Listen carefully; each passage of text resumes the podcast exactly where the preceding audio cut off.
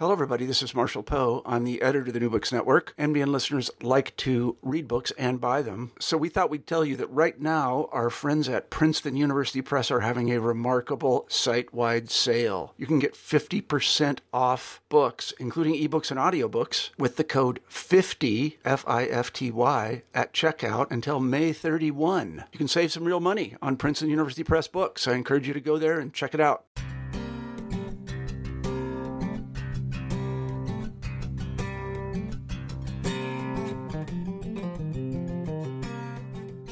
Hello there. Welcome to today's New Books in Education, one of the podcast channels in New Books Network. This is your host Peng Fei Zhao speaking to you from Gainesville, Florida. Today I will be talking with Xueli Wang on her new book, On My Own, The Challenge and Promise of Building Equitable STEM Transfer Pathways. The lack of talented STEM workers has been a national concern in the United States for decades. A lot of the discussions about this issue focus on from kindergarten to the 12th grade undergraduate or graduate education. Whereas Xueli takes us to a much less examined road to look at the transferring pathways from community colleges to four year universities. In today's interview, you will hear us talk about the educational opportunities that the transfer pathways offer to an entire generation of American youth, and especially those coming from disadvantaged family backgrounds. We will also discuss how these opportunities have been to some degree compromised due to various reasons, and what are some of the things that colleges, universities, communities, and the whole society could do to better support these aspirational students. Now let's turn to Xueli, the author of On My Own, The Challenge and Promise of Building Equitable STEM Transfer Pathways. Hello, Xueli. Um, thanks for joining us today. Welcome. Hi, thank you, Peng Fei, for the warm welcome. I'm thrilled to be here. Uh, and also, congratulations on publishing this wonderful book. It's really amazing. Thank you. Uh, so, can you first please introduce yourself to our audience? Yes, sure. So, a little about me. Um, I'm a professor in the Department of Educational Leadership and Policy Analysis within the School of Education at the University of Wisconsin Madison. I teach graduate courses involving topics on community colleges, assessment in higher education, and mixed methods research in education. As a researcher, I study college students' learning, their experiences, their pathways, and success, with a particular focus on community colleges and STEM education. Ultimately, I hope that my scholarly agenda advances a unique and insightful understanding of issues of equity along students' pathways to success. And then, in that light, I have collaborated uh, with a number of remarkable community and technical colleges on these issues through my National Science Foundation funded projects. Um, so, that's a brief overview of me and some of my work. Wonderful. Um, do you want to say a little bit more about how you came to this point of studying um, this specific in this specific area or like some of the personal stories that has been uh, have been milestones for you to uh, study here or do this research? Yeah speaking of my long-standing interest in transfer and then in the present time more specifically on transfer pathways in stem areas of study and i had to go back to my time at Ohio State University when I was a graduate student. So I arrived at the larger topic on community college transfer during my time as a doctoral student at Ohio State University, studying in the higher education program there. My interest then was mostly driven by seeing the success of post transfer students through both the literature I engaged with and many personal encounters with highly successful, kind, and savvy transfer students attending Ohio State University. So that is, I've seen that if community college students make it to the point of transfer, they're as likely to succeed and get their bachelor's degree as students who start out directly at four year institutions. So, on a personal level, this seems really heartening and uplifting uh, allowing me to see the democratizing function in transfer through the community college pathway and something quite uniquely American. And then on the other hand, uh, the reality is that far too many students beginning at community colleges wanting to transfer don't actually make it to the transfer. So the numbers have been pretty consistent on this. Only around a quarter of students who want to transfer eventually transfer within six years.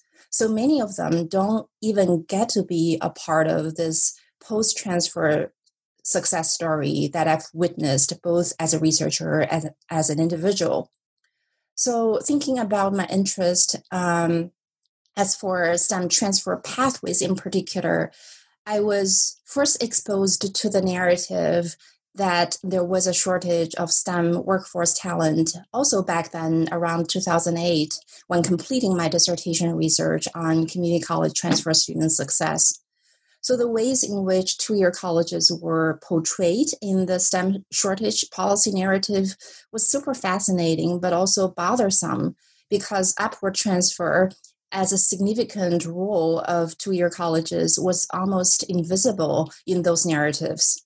All of this really troubled me because if we think about transfer as one of the most democratizing functions in higher education in the United States, and then when we talk about STEM talent at the baccalaureate level, we don't even think about community college transfer as part of the equation. So, building equitable transfer pathways in STEM and other areas was not only a growing issue of national concern, but has since been at the heart and soul of my research over the past decade. Well, that's that sounds like a very fascinating. What I've heard is about this democratizing function of uh, STEM pathway, like STEM transfer pathways, and how like this dream of chasing uh, democratization of the higher education uh, to equalizing the um, higher education has have been motivated you uh, in your pursuit of your career. So I wonder if you could, you know, we have talked a lot. You have to talk a lot about the uh, transferring experience and the successful stories. I wonder if you could um, um, I'm kind of um, back backward, like trying to uh, trying to piggyback a little bit, is to say like if you could uh, say a little bit more about the overarching, the general picture of STEM talent shortage in the United States, because I know like this is a growing uh, national concern. But I hope uh, I hope that we could give our audience a broader picture of what's going on there and also, you mentioned, you know, in the policy discourse, there is a lack of uh, presence of the STEM community, like the STEM transferring pathways. So maybe um, just trying to give um, our audience a more general pictures. Would you like to say more about that? Yeah, absolutely. And you're absolutely right uh, in saying that uh, the STEM shortage issue has been um, gaining a lot of attention at the national level. And in a sense, there has been a lot of investment in resolving the STEM talent uh, shortage issue. Um, however, I think my problem was um, community and technical colleges um, have had their share of attention when it comes to this issue. But the truth of the matter is that at least the initial focus on these institutions in resolving STEM uh, uh, shortage. At the time when I was a student, this was about 10 years ago, at the time, the initial focus on these institutions was still um, at primarily um, at the uh, workforce preparation level in terms of the so-called sub-baccalaureate degrees and the so called mid-skilled jobs, implying that students would stop before they ever transfer to earn a bachelor's degree. So, even though there were urgent calls to increase the number of students getting bachelor's and graduate degrees in STEM, two year colleges weren't even part of that conversation. And in that light, if we limit STEM education at the community college to job preparation only, at the baccalaureate, uh, at the sub baccalaureate level only, this leaves out a huge group of talented and motivated students who could transfer in STEM. And this is essentially blocking any potential of upward mobility in terms of their STEM education and career. Plus, the irony is that there have been repeated calls for enriching the diversity of STEM bachelor's degree talent, considering that community colleges enroll more students of color, women, students from low income families, and first generation students, and so on, compared to four year institutions. These two year community and technical colleges need to be a very intentional part of the solution. And another important thing to point out is that while there have been uh, resources pouring into the STEM workforce shortage issue, this picture is much more complicated for community colleges. In reality, these resources are unequally allocated across higher education, leaving two year institutions often at a disadvantage in fulfilling their role as an equitable transfer pathway so these institutions have been consistently under resourced and underfunded. So even though there are amazingly motivated and resilient students in STEM starting at community colleges who intend to transfer, they may end up with limited institutional support and encounter other challenges, largely owing to the under resourced nature of community colleges. So all these issues, they really compound to negatively affect the potential of um, equitable STEM transfer pathways, and these issues must be resolved in order to build more equitable STEM transfer pathways. Oh, wonderful. Thank you so much for your uh, very detailed and comprehensive explanation. Now, I think, you know, after reading the book, I feel like I have a understanding, a good understanding of why this is important. But after talking with you, after asking these questions, I feel like I have an even better understanding on this. And this is indeed something matters a lot for students, for families, and for you know um, the continuous prosperity of this country. And yes, it's very meaningful. Then, uh, what do you hope to achieve in this book? Well, um, um, as you might have remembered, this book um, is a culminating product of a longitudinal study uh, that I initiated that closely follows STEM transfer aspiring students' journeys on the ground. So, um, with that, my book aims to demonstrate that STEM transfer is by no means a simple or straightforward process.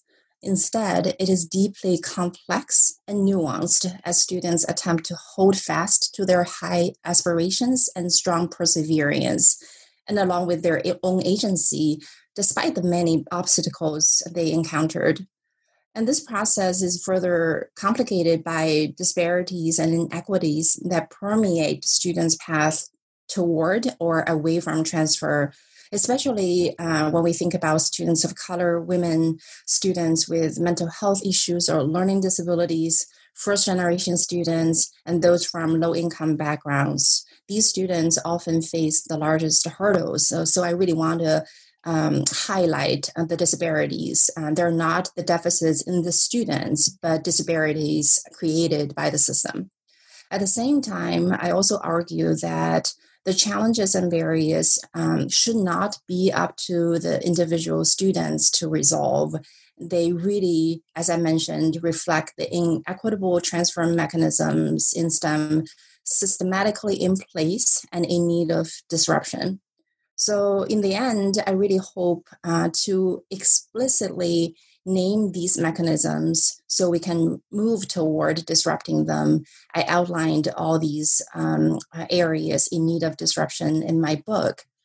Also, um, it is important to mention that uh, in light of what I aim to achieve with this book, I hope to get both community colleges and four year institutions in the same room, engaging with each other as equal, active, and proactive partners in supporting transfer students writ large.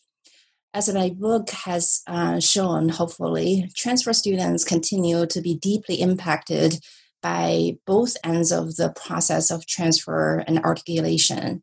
And the reality is that transfer is not a community college concern alone. It takes the entire post secondary sector to pave the transfer process for students.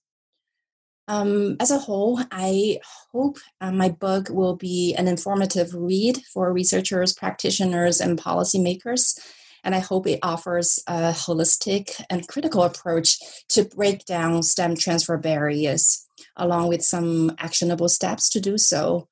Although I laid out a wide range of specific recommendations based on my research findings, none of them are really possible without an equity centered mind shift and purposeful reflection, which I uh, um, discussed in detail during my final chapter. So, this kind of reflexivity means instructors and practitioners hold themselves and their institutions responsible for enacting practices, policies, and structures that address persistence, uh, persistent inequities, bringing us all closer to achieving more equitable STEM transfer. You so sound- that ultimately summarizes um, what I was hoping to achieve, and I hope I did to some extent it sounds like yeah i mean it sounds like a very comprehensive project and you're speaking to multiple audiences and you have this very great aspirations to address these complex issues from multiple dimensions and yeah i i i look forward to hearing uh, more details and more of the insightful findings from the book and with that said i wonder if we could also say a little bit more about the back of the stage story about the book. Say, you know, one thing that I really appreciate a lot about the book is that you present as a long term and solid and complex study in a very engaging and straightforward way. Would you like to tell us a little bit more about this project behind the book? Yeah, thank you. I really appreciate your compliments, Pengfei. So uh, this longitudinal mixed method study um, is really um, the whole body of research underlying this book. The project followed a cohort of um, 1,670 students beginning in STEM programs and courses at three large two year institutions in the Midwestern state in fall 2014. Uh, and we followed uh, the students attending these institutions and onward until fall 2018. During those four years, I worked with my incredible research team to collect data from these students through multiple waves of surveys, in person interviews, and college transcripts to follow their educational and life journeys as they moved either toward or away from the prospect of transfer to a four year institution. We, uh, more specifically, we administered surveys during three points in time to learn about uh, students' college and life journeys, if they transferred, and what the process was like if they indeed transferred, or the reasons why they didn't transfer. We also collected survey data on other potential scenarios if they didn't transfer in terms of their workforce participation, uh, life obligations, and context and then all their associated experiences along the way. And then, in addition to the survey data, we followed up with uh, three rounds of interviews with a small, uh, with a smaller number of students uh, who participated in the survey to learn more deeply about their experiences in ways uh, that survey research wouldn't necessarily allow us to do so. And uh, on top of the in person interviews and then the survey data, we also used uh, students' college transcripts to help us track their educational journeys and pathways, including transfer and uh, eventual credential completion, uh, completion and such. So, altogether, these uh, sources of data help us construct a fuller uh, STEM transfer process and to arrive at the kinds of conclusions and implications that I drew through the book. Well, thanks for sharing. Now, looking back, what are some of the challenges of completing this project? It sounds like a super complex and also it's a long term project. Yeah, great question. I wouldn't lie. There were a lot of um, challenges and all good and motivating challenges, of course. And, and I will say, though, the overall good challenge is to achieve the delicate balance of a rigorous, complex, and authentic study and the amount of careful work and thinking that goes towards that.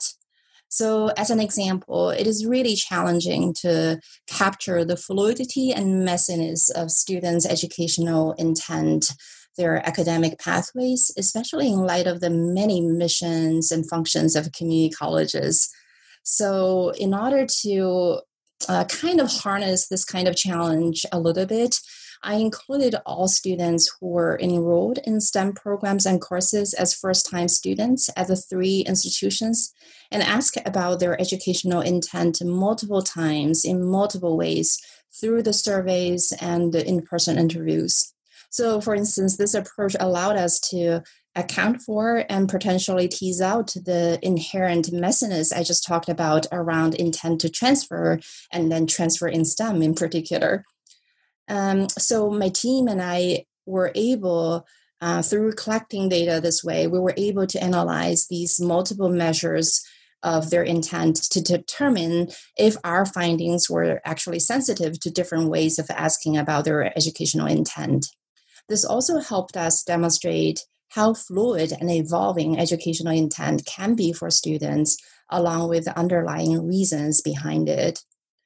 Um, then, in addition, including all students with initial exposure to uh, STEM programs or courses naturally also resulted in a fair concentration on STEM and potential transfer in STEM areas of study.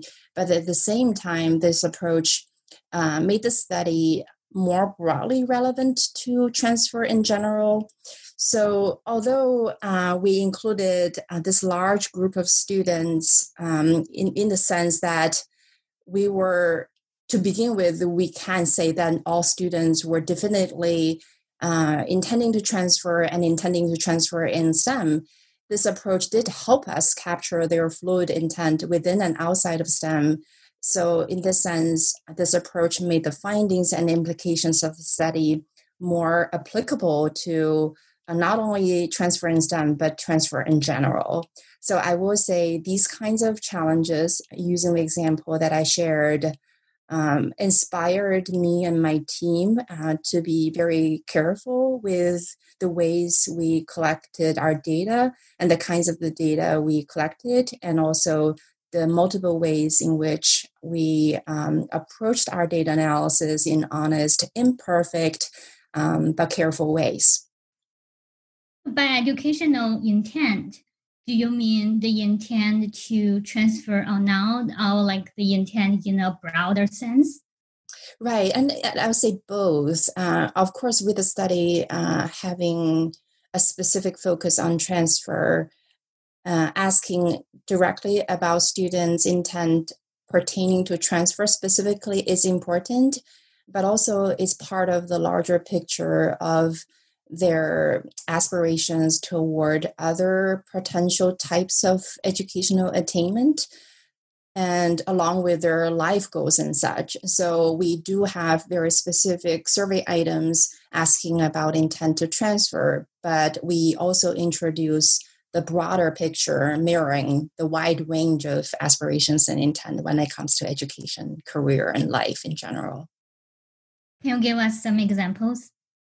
Right. Uh, one example, uh, talking about um, the different ways and the good messiness around actually just how to ask about intent, right? so yeah. in our survey items, um, uh, we just for transfer alone, we ask about transfer intent loosely defined in three different ways. Uh, we ask uh, at this point, do you intend to transfer to a four year institution? And we followed up with if you do intend to transfer, what is the time frame? Uh, and then another uh, major item is uh, about uh, sort of a more broad life scheme. Um, uh, for example, do you anticipate uh, completing a bachelor's degree that's kind of encompassing um, transfer as an inherent part of the equation? And then um, a third way uh, to gauge uh, transfer intent is through opening up the survey by asking the primary purpose for students to attend this particular two year institution. Um, because then, if they indicate in transfer to a four year institution as the primary reason for attending, that's another, a third way of triangulating our uh, findings around um, transfer intent. So it sounds like you're trying to really grapple with this very fluid and evolving situation about students' intent, uh, intention to transfer, and also, of course, students' activities involved in these transferring pathways. So, so have you anticipated all of this before you conduct the study, or do you need to? Did you need to uh, make any adjustment in the middle of the research? Um, the example or the set of examples that I just gave about um, measuring, accounting for, and harnessing data around educational intent was pretty carefully and well conceived prior to data collection. Uh, because as a researcher who has pretty much spent all my time studying transfer, I was fully aware of all this muddiness, the good muddiness around um, intent um, and then you we have all different other, other terms to talk about that right so right. i was fully aware of these uh, so this was the good challenge that i uh, sort of anticipated and then I, I, made sure that me and my team uh, spent quite a bit of time and thinking prior to uh, developing the research protocols and instruments in terms of our surveys and our interviews. So, a large part of this was uh, in our conceptualization, so that was done prior to the project. But during the project, as everything evolved, um, obviously there were ways in which the project was taking on an unexpected um, approach or direction that was not originally in in my in my plan uh, during the stage of conceptualizing the study. I'd be happy to share uh, some of those examples if that's of interest. Yeah, sure. Please go ahead. Yeah, what are some of the things like unexpectedly popped up? Popped up, for example, or what are some of the changes you make mm-hmm. that eventually lead to the findings of the study? Right. Yeah. No, that's. Um, I just opened this doors, right? yes. right. So I. Yeah. Yeah. Oh, no, yes, one example will be enough. That's that's a very fair question because although we can all go into a study with the best intentions and plans, yeah, all can agree that real authentic research rarely goes as planned. So there are definitely lots of adjustments um, that I made along the way. Um, but in a sense, you know, looking back, they all added to the complexity and honesty of the study. Right. Uh, one example that uh, came to mind uh, was uh, pretty big picture one uh, in terms of the research design in general. So I initially settled on a sequential quantitative toward qualitative mixed methods uh, design. So sequential in nature, meaning that I started off with uh, a quantitative phase um, as a pretty major phase uh, with a lot of weight attached to it, and then linearly followed by uh, qualitative uh, approaches that were meant to uh, support, uh, further explain, and or triangulate findings from the quantitative um, strand. So in this sense, it's sequential, quantitative, qualitative mixed methods design. So this approach typically implied a priority given to the quantitative strand, and that was in my original thinking. However, due to the richness of the qualitative data we collected through the student interviews, I've realized um, it was no longer viable for student interviews and voices to only play a supportive role for the quantitative findings, but instead they deserved their full and undivided attention in our analysis in many cases.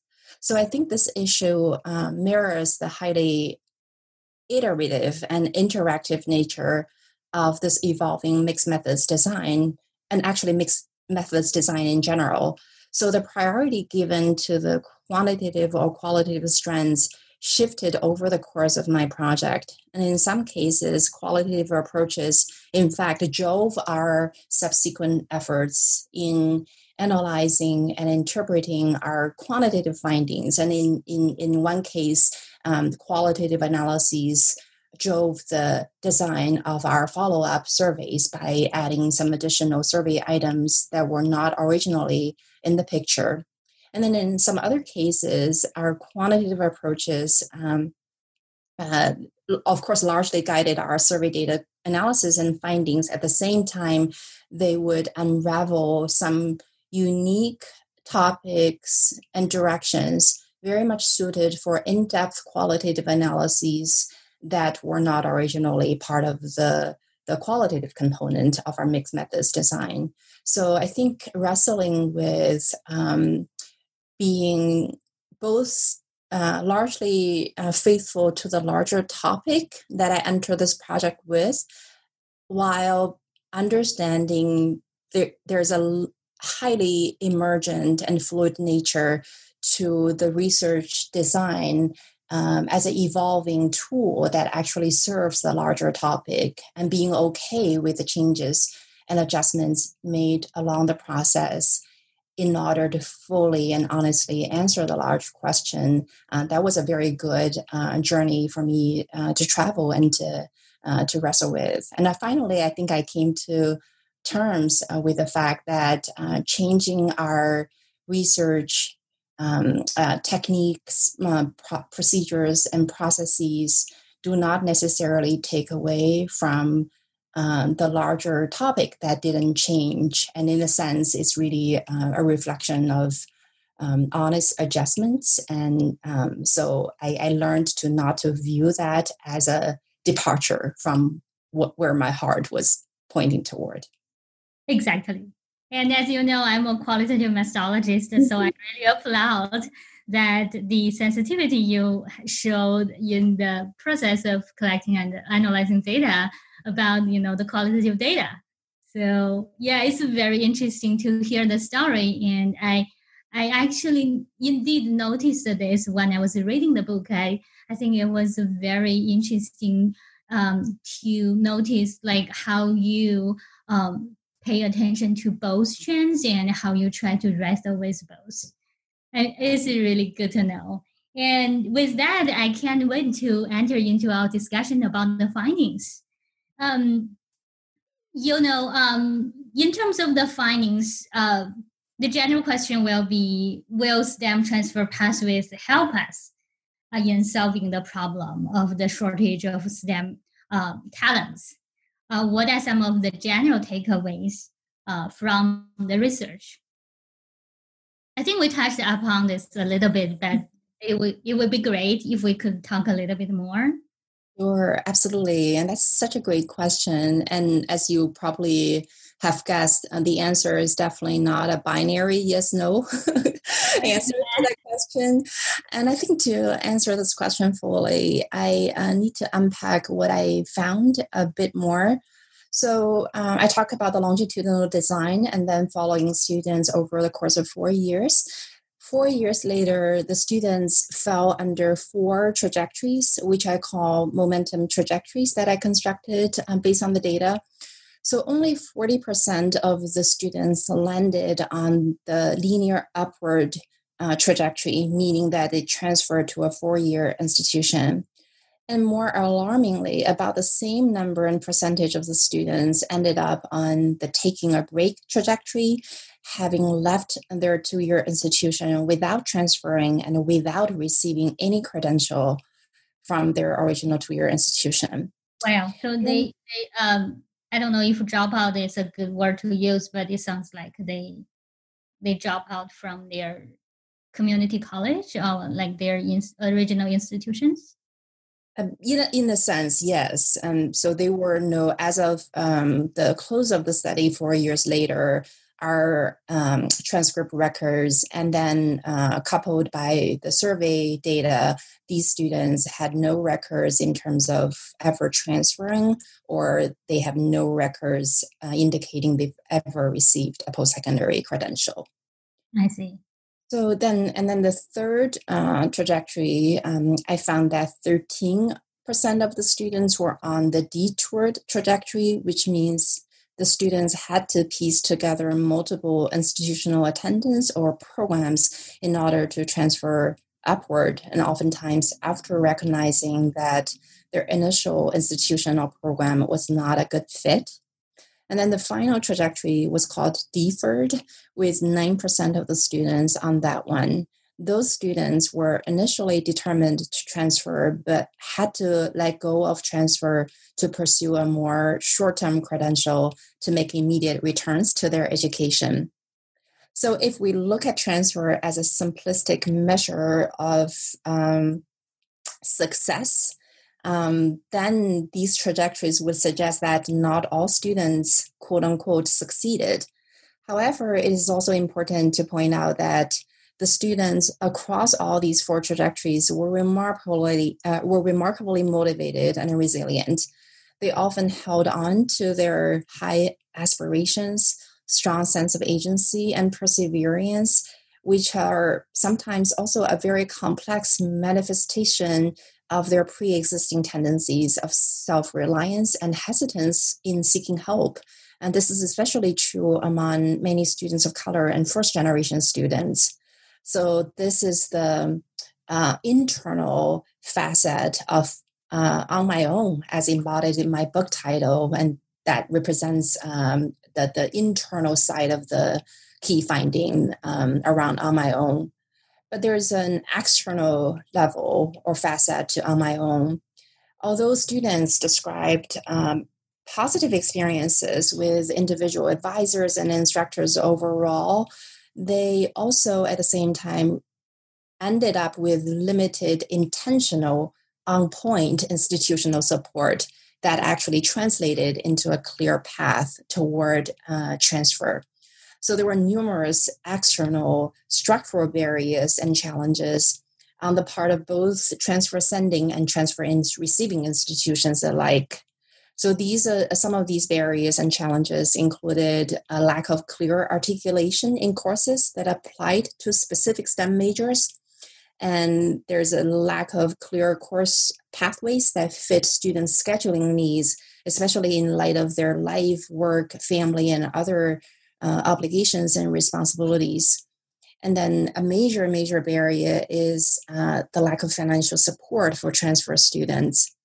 So, altogether, my book uh, reviews that mm, these students were really pushing through these external side of on my own, these friction points eventually. Um, um, they, they just kept pushing, but driven for the most part by their own internal on my own, which was their motivational momentum. This is really a testament of the remarkable talent these students are but at the same time, we have to think about to fully realize the STEM transfer promise, the external on my own that I just described must be disrupted so that the internal on my own can become an asset if student needed it instead of these students sole and only lifeline. So although, um, back to your question, although STEM uh, transfer pathways have potential to resolve um, the so-called shortage uh, in STEM talent, my findings really reveal there's a lot of work uh, that remains to be done. That's very, I mean, it's fascinating to hear that you have uh, sorted out so carefully all the different contributing factors that may play the role of roadblocks, for example, for these students to transfer to a four-year college. And and but on the other hand it also really makes us make us to make us realize how um, important it is for you know the higher ed sector, for example, to work harder to support these students um, as talented as they are, as motivated as they are, with the good support, they uh, they they will have a better chance to um, chase their dreams. Uh, with that, I, I really want to follow up um, with some with a question about stories, because the stories you shared in this book, uh, it's a super powerful and super helpful in demonstrating this um, idea of on my own. And so I wonder, uh, Xueli, uh, would you like to share some of the stories um, here? Yeah, I'd be very happy to. I was hugely privileged to get to study and learn from um, many, many uh, transfer aspiring students through my study underlying this book. And so I want to take a moment to share um, maybe hopefully four brief stories of four remarkable individuals, each of them representing one of the four trajectories I just talked about. So, um, first we have Katie, uh, who was on the taking a break trajectory. Katie identified as a white woman, and she was a first generation student and a single mom of two. She was attending part time with a goal to transfer into a science field one day. So her very first course was a general chemistry class, which Katie described as overwhelming. There was a lot of memorizing, and Katie was not good at that. To make things worse, due to her attention deficit disorder, she was in over her head with the lab, with all the noises, movements, and chemicals and such. And so Katie tried to discuss her struggles with the instructor once. And Katie described her instructor as kind and accommodating. But this conversation didn't actually go anywhere. The instructor reassured Katie, saying, I feel like you're doing fine. Like, I don't feel concerned about your progress. I think you're doing okay. Katie never completed that chemistry class. Her leaving that conversation, still thinking the word of her instructor but feeling like she would have to resolve all her own problems really led to nowhere. Her flunking out of the class set in motion numerous failed attempts at possible academic path over the next four years. And Katie was no longer enrolled at the college. She did not transfer, nor did she leave with any credentials. When I asked Katie to reflect on her time at the college, she said, I have very much this sort of mentality like I'm going to do it on my own. I'm going to bootstrap, do it the American way. All of that baloney. And now, as I'm reaching these precipices and making decisions about my future, I'm thinking, I can't make this decision on my own. I need more information. And next, we have Shemus, who was on the detoured trajectory. She identified as a multiracial. I wonder Xueli, I wonder if we could uh, just take like a short a short moment of um, break before sure. we enter into this uh, next story sure. to really ponder over Katie's mm-hmm. story because it has been so powerful to demonstrate the meaning of like on my own, and I feel like oh, well, what could have been done to support her? like I feel like I need to ruminate on it a little bit more. It's, it sounds like um, she had a bright dream of you know supporting her family, like developing her career. But what would have been done to real help her realize the dream?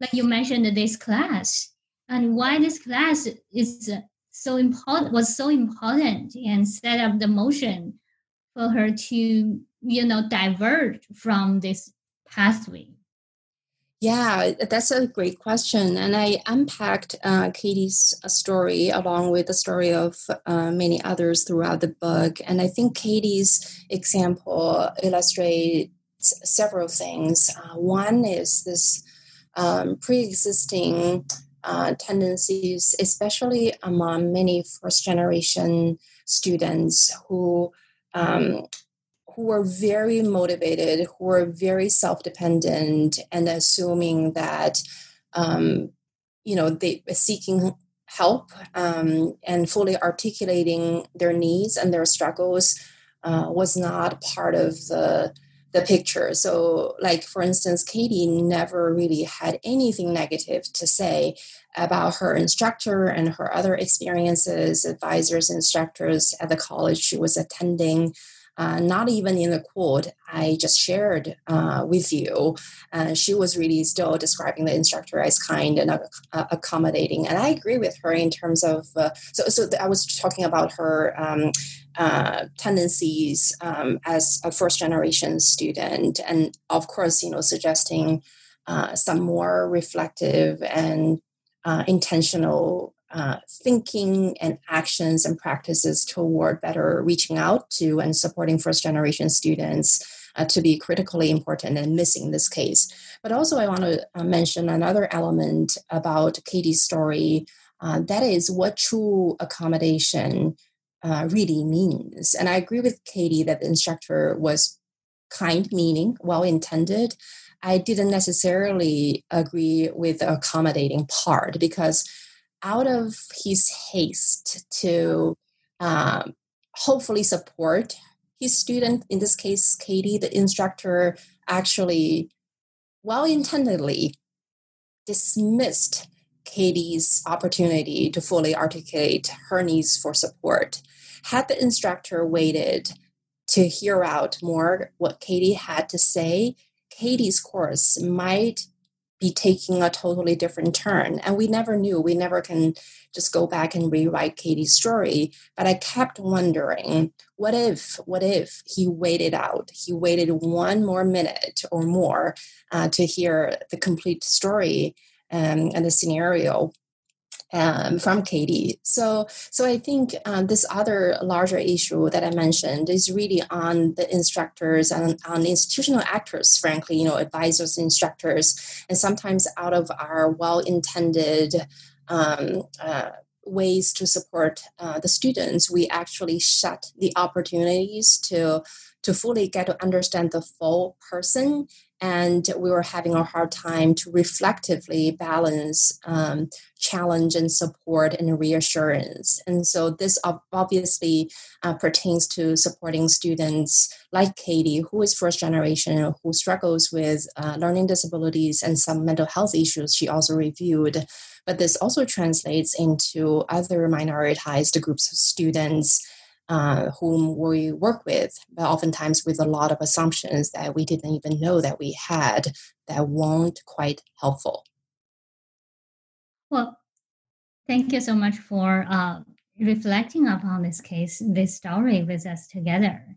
And what you have just said um, really make me think makes me think about you know the role of institutional um, players, or like the instruct the institutional actors, for example, like the instructors in this case.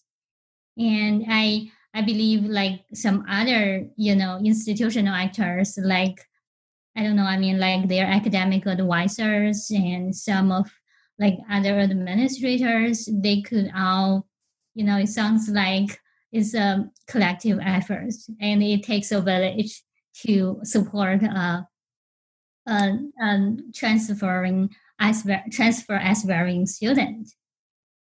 Well, uh, with that, let's uh, move to the next story. Yeah, I was gonna uh, share the story of uh, Shemus, uh, who was on the detour trajectory. Um, Shemus identified as a multiracial Black woman, and she was in her early 20s when she started in her two year college's uh, biotech program that prepares students for both jobs and transfer as per their website description of their mission. A few years back, uh, Shemus began college actually as a freshman at the flagship university's College of Engineering. And she was on a competitive scholarship program that was meant to attract academically talented women and students from groups historically underrepresented in the field of engineering. So that was the program description of her um, uh, scholarship. So, advising when uh, Shamus was at the university's School of Engineering, advising was sorely missing during her first year. So, Shamus flunked out of the university and enrolled in her uh, current two year college and hoping to